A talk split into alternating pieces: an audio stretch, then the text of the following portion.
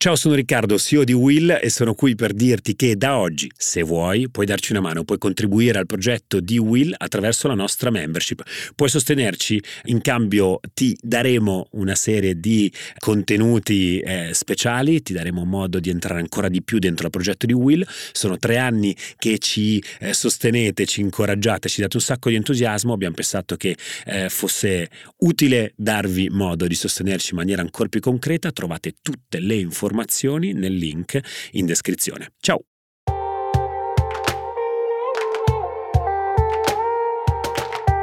Ciao, io sono Silvia Boccardi, giornalista. E io sono Francesco Rocchetti, segretario generale dell'ISPI. Questo è Globally, il podcast di Will, in cui grazie agli esperti dell'ISPI diamo gli strumenti per analizzare e orientarci tra scenari internazionali in continuo mutamento. Il mondo cambia in fretta e questo è uno spazio per raccontare e capire il cambiamento. La politica internazionale spiegata in modo chiaro. Si è riaperta una delle ferite dell'ultimo secolo. Il conflitto israelo-palestinese è una ferita che ha sanguinato a lungo, sulla quale ci siamo interrogati tutti, nella quale molti hanno preso una delle parti, la politica si è divisa, la società, le persone si sono divise un conflitto tanto irrisolto quanto a un certo punto dimenticato. E dimenticato anche abbastanza in fretta, convinti come eravamo da quel primo ministro israeliano amato odiato Bibi Netanyahu e anche un po' dai nostri cugini oltreoceano che la risoluzione della questione palestinese non fosse più così rilevante per definire le relazioni eh, tra i paesi medio orientali. Negli ultimi giorni questa convinzione ci è letteralmente scoppiata in faccia. E ora siamo qui di nuovo a tentare di capire insieme, districandoci tra le ideologie e le parti, cosa sta succedendo ancora in quell'angolo di mondo. Proviamo a farlo con 10 domande, quelle che ci avete scritto, e 10 risposte che i nostri esperti hanno preparato. Partiamo dall'inizio. Abbiamo chiesto a Ugo Tramballi perché questa escalation è diversa dalle altre. È diversa sin dalle primissime ore di, di questa grande nuova crisi, è diversa per come si è comportato Hamas, eh, è diversa per come si è comportata l'intelligenza israeliana, di come si sono comportate le forze armate israeliane e la lentezza con la quale hanno reagito ed è diversa da tutte le altre perché per la prima volta, come non succedeva da molti anni, di nuovo la questione palestinese e l'attenzione internazionale. Forse non so se fosse questo il vero obiettivo di Hamas, forse Hamas voleva, voleva limitarsi a prendere prigionieri dei, un po' di israeliani per poi fare uno scambio con i molti prigionieri che hanno nelle, nelle, nelle prigioni israeliane. Ma c'è un risultato politico che appunto rende molto difficile la situazione per il governo israeliano, e cioè eh, in tutto il mondo, il mondo occidentale, nel mondo in via di sviluppo, nel cosiddetto Global South, ritorna impellente la richiesta di trovare una soluzione al conflitto palestinese, non necessariamente in chiave necessariamente assolutamente anti-israeliana, è proprio perché c'è una stanchezza generale di questo conflitto, che è il conflitto più lungo della, della storia contemporanea, e per trovare una soluzione, per non ritrovarsi di nuovo un'altra crisi che potrebbe essere diventata ancora adesso, potrebbe ancora diventare regionale. Quindi questo secondo me è il dato politico molto più importante. Anche l'amministrazione Biden, per quanto abbia dimostrato come l'Unione Europea abbiano dimostrato una grande solidarietà con Israele, però in maniera forse più discreta di quanto hanno fatto i cinesi e quanto hanno fatto altri, l'insistenza con la quale l'amministrazione Biden ricorda che ci deve essere una, sol- una soluzione politica al problema è estremamente importante ed estremamente nuovo. Abbiamo chiesto poi a Lorenzo Fruganti chi è e chi arma Hamas, il grande protagonista dell'attacco contro Israele. Hamas è un movimento militante islamista di ispirazione salafita è uno dei due principali partiti politici dei territori palestinesi. È conosciuto soprattutto per la sua resistenza armata contro Israele, eh, controlla la striscia di Gaza, un'area al confine con l'Egitto, un'area popolata da più di 2 milioni di palestinesi. Ha un partito rivale che è Fatah, eh, che è al governo di Cisgiordania e ha rinunciato di fatto alla resistenza armata. Negli anni decine di paesi hanno designato Hamas come un'organizzazione terroristica sebbene alcuni stati applichino questa mm, etichetta solo al suo braccio militare, le brigate al-Qassam. L'Iran è fra i paesi che forniscono sostegno militare e finanziario al gruppo, mentre si presume che il Qatar, ma anche la Turchia, ospitino alcuni dei suoi principali leader. Venendo alle origini un po' alla genesi del gruppo, Hamas venne fondato a Gaza nel dicembre 1987 da Sheikh Ahmed Yassin, un religioso e attivista palestinese, come diramazione, come filiazione locale della fratellanza musulmana egiziana. Era appena scoppiata la prima intifada e il movimento emerse in opposizione all'Organizzazione per la Liberazione della Palestina, OLP. Hamas ha ricorso agli attentati suicidi per la prima volta nell'aprile del 1993, cinque mesi prima che il leader dell'OLP, Arafat, e il primo ministro israeliano firmassero gli accordi di Oslo, che stabilivano essenzialmente un autogoverno limitato per parti della Cisgiordania e di Gaza sotto una nuova entità chiamata Autorità Nazionale Palestinese. Hamas condannò questi accordi così come il riconoscimento reciproco tra l'OLP e Israele deciso da Rafat e Rabin alcuni giorni prima dell'intesa. Tra il 2006 e il 2007 Hamas vince le elezioni parlamentari palestinesi ed estende il suo dominio sulla striscia di Gaza, il suo controllo sulla striscia di Gaza al termine di una breve guerra civile con le forze fedeli al movimento Fatah guidate da Mahmoud Abbas. Venendo alla leadership di Hamas oggi, la linea politica generale dell'organizzazione è stabilita da un organo consultivo conosciuto anche come Politburo, che opera in esilio, mentre ci sono alcuni comitati locali che si trovano a Gaza e in Cisgiordania. Attualmente il ruolo di capo politico del Politburo è ricoperto da Ismail Haniyeh, che dal 2020 vive in Qatar. Le questioni ordinarie a Gaza sono supervisionate invece da Yahya Sinwar, Già alla guida dell'ala militare di Hamas, le brigate al-Qassam, in passato Sinwar ha scontato 22 anni in una prigione israeliana per aver organizzato il rapimento e l'uccisione di due soldati israeliani.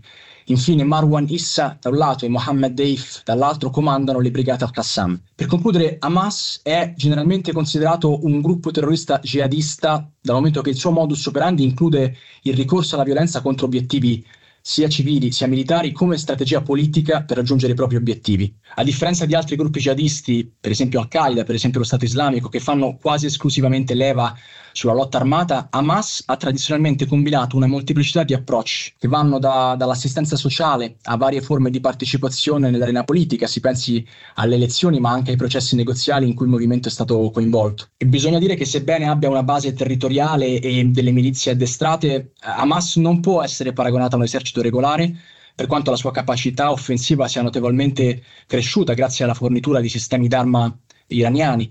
La facilità con cui i razzi dalla striscia di Gaza ormai penetrano in profondità nel territorio israeliano, nonché l'abilità tattica dimostrata dal gruppo nell'attacco di inizio ottobre, sono esemplificativi di questa capacità militare.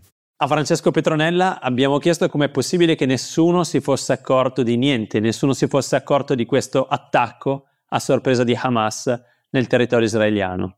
L'ultimo aggiornamento fornito dall'esercito israeliano ci dice che 2.500 miliziani di Hamas sono entrati nel territorio dello Stato ebraico nelle primissime ore dell'ultima incursione, ma ancora adesso è molto difficile stabilire come sia stato possibile che lo Stato ebraico sia stato in un certo senso colto di sorpresa. Molti puntano il dito contro l'intelligence e gli apparati di sicurezza che avrebbero ignorato allarmi provenienti anche per esempio dall'Egitto. Fonti stampa ci dicono che il Cairo aveva avvisato più volte che a Gaza si stava preparando qualcosa di grosso contro Israele, ma le autorità dello Stato ebraico avrebbero appunto ignorato questa, eh, questo avvertimento delle controparti egiziane. A questo si aggiungono altri fattori, per esempio che sabato 7 ottobre eh, c'era una festa importante per il calendario liturgico ebraico ed era comunque sabato, lo Shabbat, il giorno di riposo. E infine possiamo fare riferimento al fatto che per la protezione delle colonie e degli insediamenti israeliani in Cisgiordania, gran parte delle forze militari erano state spostate o in un certo senso distratte in questo quadrante piuttosto che nella sorveglianza della striscia di Gaza stessa. Ma al momento le informazioni sono ancora piuttosto frammentarie. In generale, comunque, si può considerare che non ci si aspettava una iniziativa di questa portata se non piuttosto escalation simili a quelle precedenti, che erano caratterizzate da uno sbarramento di fuoco da Gaza, quasi del tutto respinto di solito da Iron Dome, il sistema di protezione israeliano, a cui avrebbero fatto seguito raid aerei israeliani e alla fine si sarebbe arrivati ad un cessate il fuoco. Ma questa escalation è completamente diversa dalle precedenti. Un altro elemento da considerare è la situazione interna in Israele, che è arrivato all'escalation dopo mesi di proteste contro la riforma giudiziaria voluta dal governo di Netanyahu. Al dissenso hanno partecipato non solo attivisti, membri della società civile, ma anche frange importanti degli apparati di sicurezza e anche dell'intelligence.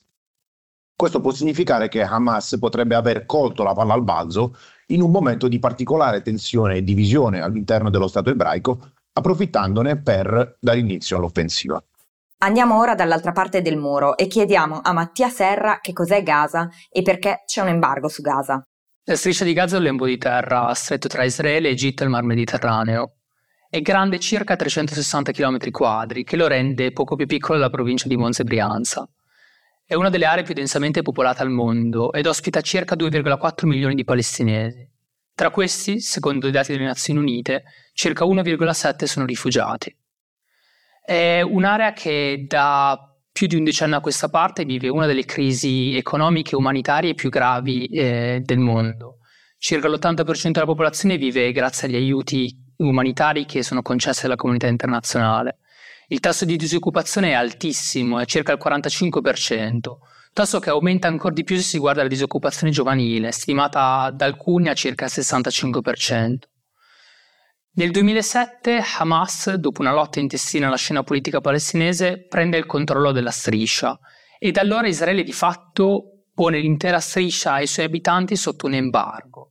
Israele infatti controlla in maniera molto precisa il movimento di persone e merci da e verso la striscia, ne controlla lo spazio aereo e ne controlla anche i confini marittimi.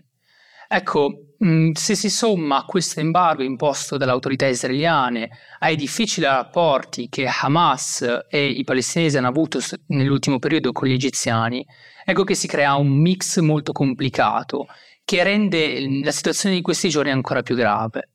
Negli ultimi dieci anni abbiamo visto, anzi di più, abbiamo visto anche diverse operazioni militari israeliane in questa regione, a volte scatenate dalle azioni di Hamas e altre volte scatenate dalle azioni di diversi gruppi armati che operano nella striscia, come ad esempio la Jihad islamica. A pagare il prezzo di queste operazioni è sempre stata la popolazione civile palestinese, che purtroppo sembra essere chiamata a pagare anche il prezzo più alto negli eventi di questi ultimi giorni. Ecco, a Mattia abbiamo chiesto anche che cosa succede nel resto dei territori palestinesi. Noi sappiamo che i territori palestinesi sono fatti sì dalla striscia di Gaza, ma anche dalla West Bank. Ecco, Mattia ci racconta che cosa succede nel resto dei territori. La West Bank è l'altra parte dei territori palestinesi. Qui vivono circa 3 milioni di palestinesi e, se includiamo anche Gerusalemme Est, circa 700.000 cittadini israeliani.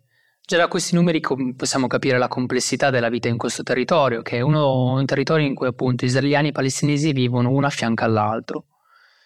E nell'ultimo anno abbiamo visto diverse dinamiche politiche caratterizzare questi territori. Da un lato abbiamo visto il continuo erodersi della legittimità dell'autorità nazionale palestinese, guidata dall'87enne Mahmoud Abbas, un'autorità che è percepita sempre più lontana e distante dalla popolazione palestinese e che è anche percepita come incapace di soddisfare le esigenze economiche ma anche di sicurezza della popolazione palestinese.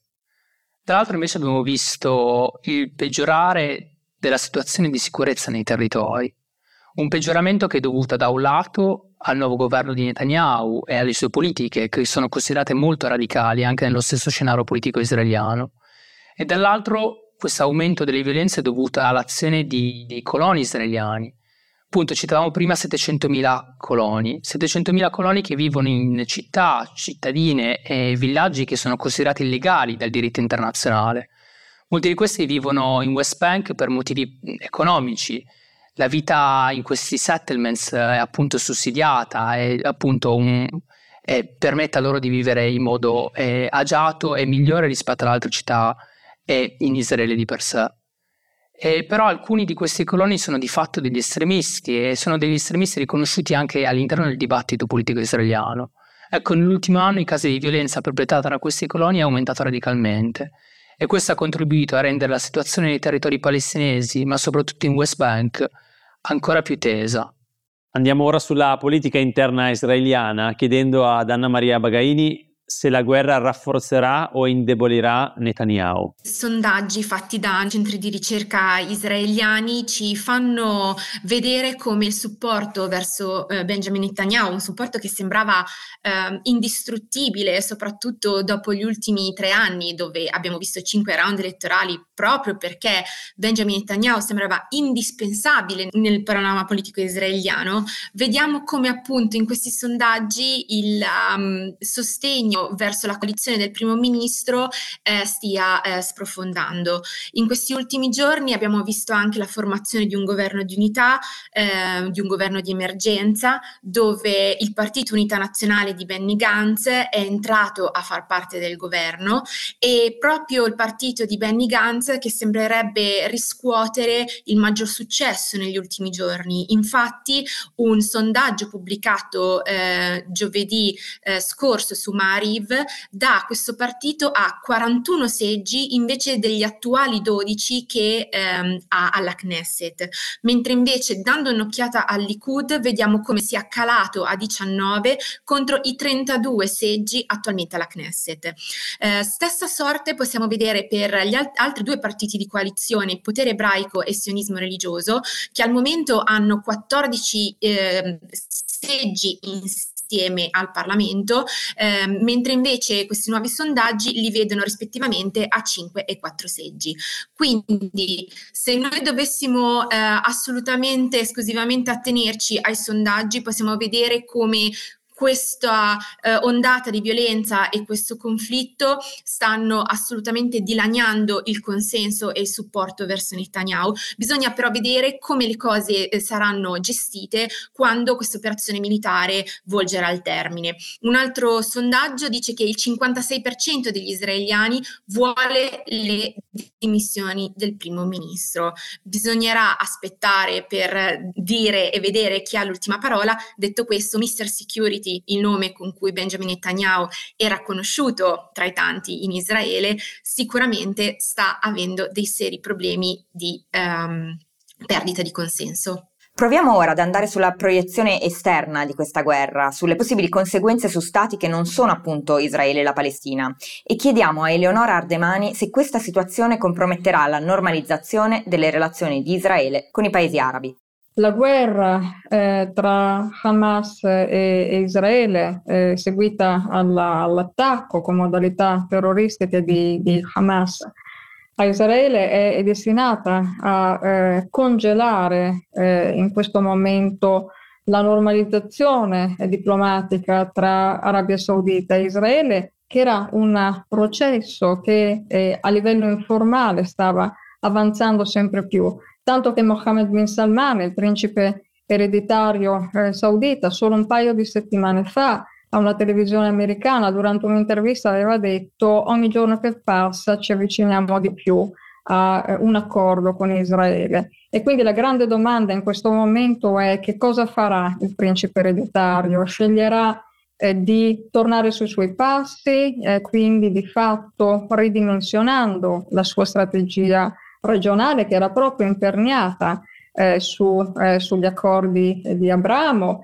eh, insieme ovviamente anche alla ridefinizione dell'alleanza di sicurezza con gli Stati Uniti che eh, veniva, veniva, parallelamente rinegoziata insieme, insieme, agli accordi di Abramo per aumentare le garanzie di sicurezza di Washington nei confronti di Riyadh. Ecco, Mohammed bin Salman eh, ridimensionerà l'apertura verso Israele, eh, oppure al contrario sceglierà di congelare eh, questo, questo ehm, processo che davvero è di portata storica, ma eh, continuerà eh, a, a, muoversi in questa direzione e per magari alla fine del conflitto eh, tornare, tornare a, ehm, a, negoziare con, con Israele un accordo di normalizzazione. Ecco, questi sono gli interrogativi eh, di, di, queste ore. Eh, credo che sia ancora presto per eh, considerare eh, archiviata la stagione degli accordi di Abramo,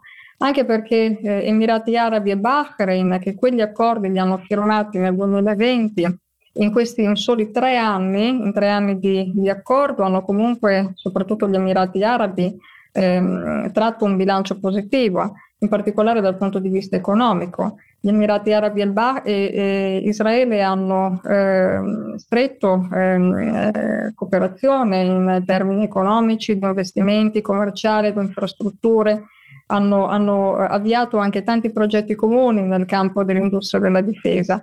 Quindi è un processo, quello della, dell'avvicinamento tra le monarchie arabe del Golfo e eh, Israele, che eh, è qualcosa di reale e quindi sarà davvero eh, difficile secondo me che si arrivi a un'interruzione di questo, di questo processo, eh, nonostante la gravissima crisi che sta scuotendo eh, il Medio Oriente.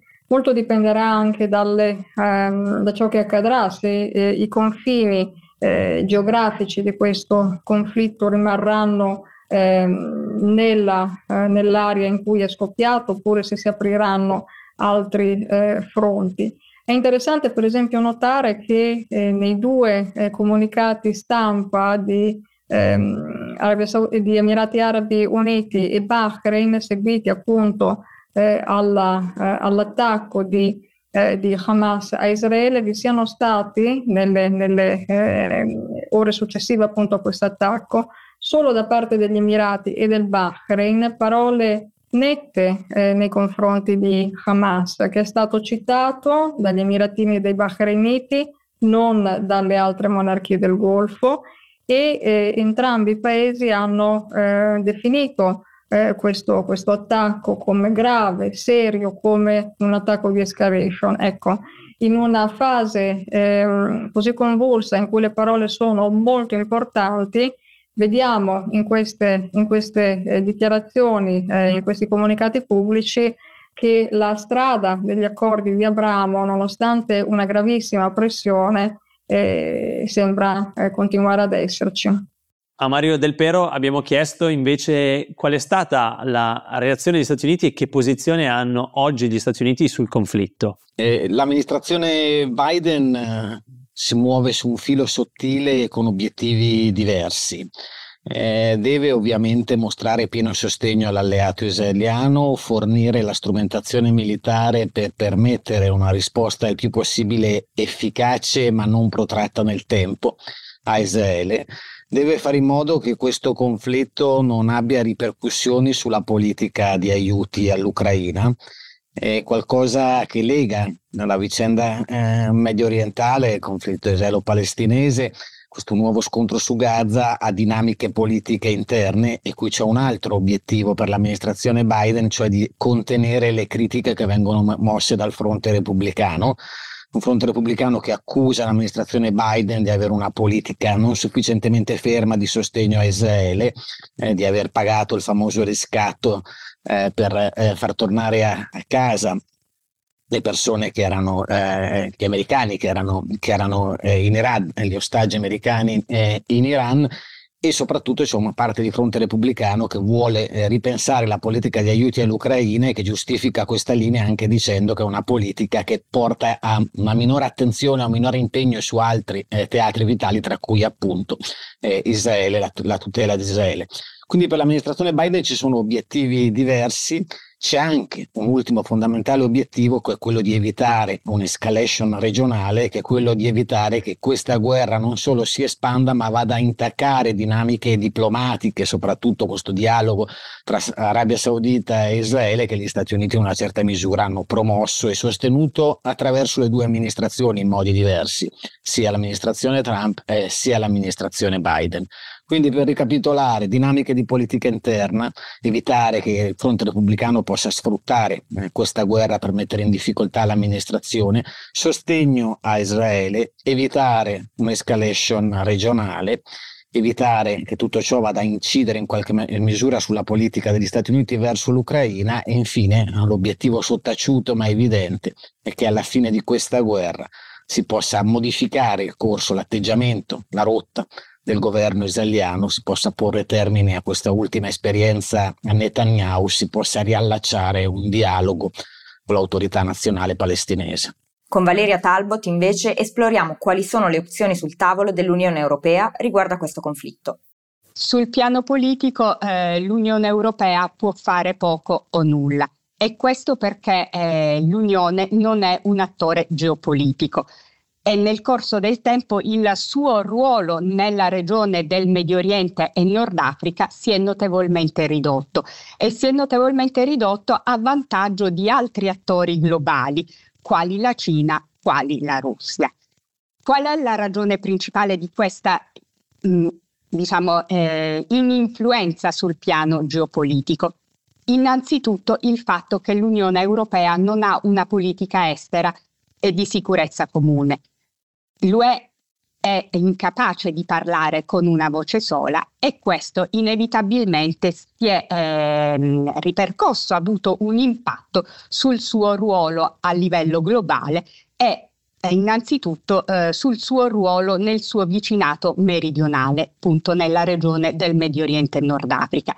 Abbiamo visto soprattutto nel corso dell'ultimo decennio, quando nella regione si sono moltiplicate le crisi, che l'Unione non ha svolto, eh, non è stata in grado di svolgere un ruolo incisivo per la soluzione delle crisi. Lo abbiamo visto in Siria, in Libia, in Yemen. Da questo contesto non è esclusa la questione israelo-palestinese, che è appunto la questione più annosa, più lunga che eh, affligge la regione medio orientale. Pertanto è difficile eh, anzi eh, dire oggi di fronte ad un conflitto, di fronte al conflitto tra Israele e Hamas, cosa può fare l'Unione Europea. Però dobbiamo anche dire che eh, l'Unione è un attore economico importante, soprattutto nell'area MENA, e qui è anche il principale donatore, cioè il principale fornitore di aiuti. Cioè L'Unione Europea insieme agli Stati membri nel corso del 2022 hanno elargito in aiuti all'autorità nazionale palestinese, cioè eh, che fa capo al presidente Abu Mazen che controlla la Cisgiordania, quindi l'entità separata da Gaza controllata da Hamas. Quindi dicevamo l'Unione Europea ha elargito 250 milioni di dollari a sostegno dell'autorità palestinese. Gli Stati Uniti ne hanno elargiti poco più di 100, il resto del mondo circa 200, quindi il, il gap si vede, l'Unione rimane il principale eh, fornitore di aiuti, il punto è ehm, che eh, l'unione non può essere eh, soltanto un payer, ma dovrebbe essere anche un, pe- un, player. Quindi al ruolo di payer non corrisponde il ruolo di player. Era questa appunto una gag che eh, girava nella comunità degli analisti e dei think tank qualche anno fa. In conclusione, si può dire che l'Unione Europea è un payer, ma non un player. E veniamo all'ultima domanda, quali sono gli scenari? Premesso che al momento è molto difficile stabilire quale possa essere l'esito dell'escalation in corso tra Hamas e Israele, gli scenari plausibili sono sostanzialmente tre. Primo, Israele invade Gaza, ma il conflitto rimane locale. L'esercito israeliano si muove verso la striscia con obiettivi limitati, il conflitto rimane circoscritto alla striscia e l'operazione si conclude in tempi relativamente brevi. Il secondo, il conflitto si allarga. Eh, significa che l'esercito israeliano entra in forza nella striscia di Gaza, scatenando la reazione di alcuni vicini. Hezbollah e altri attori regionali legati all'Iran intervengono. Il terzo scenario è che il conflitto si congela e si apre la prospettiva di un cessate il fuoco. Significa che l'invasione di terra non avviene oppure è un'operazione di terra molto limitata nel tempo, grazie anche e soprattutto alle pressioni esterne esercitate da attori come gli Stati Uniti. Il conflitto armato diventa uno scontro a bassa intensità in cui continuano lanci di missili e razzi dalla striscia da una parte e raid aerei israeliani in risposta. La mediazione esterna di attori che non sono soltanto gli Stati Uniti ma potrebbero essere anche l'Egitto, la Turchia, il Qatar, anche l'Unione Europea portano a un cessate il fuoco. Certo, per fare scenari ci mancano eh, le risposte a domande fondamentali in primis, qual è il piano del governo israeliano in caso di invasione? Sappiamo che risale al 2005 la fine del controllo di Gaza da parte dell'esercito israeliano e sono trascorsi ormai quasi vent'anni. Eh, quelli che potrebbero entrare a Gaza saranno soldati diversi, meno abituati a combattere nelle strade di Gaza. Che cosa vuol fare l'esercito e a che prezzo? E poi, dopo l'operazione di terra, ci sarà un ritiro militare e ritorno alla situazione di prima o Israele occuperà nuovamente la striscia? E ci sarà un nuovo esodo forzato? Cosa succederà invece nell'altra parte dei territori palestinesi, nella cosiddetta West Bank? Ecco, 10 domande e 10 risposte per provare a capire un conflitto che viene da lontano e che sembra poter andare ancora molto lontano. Grazie e ci sentiamo tra qualche giorno.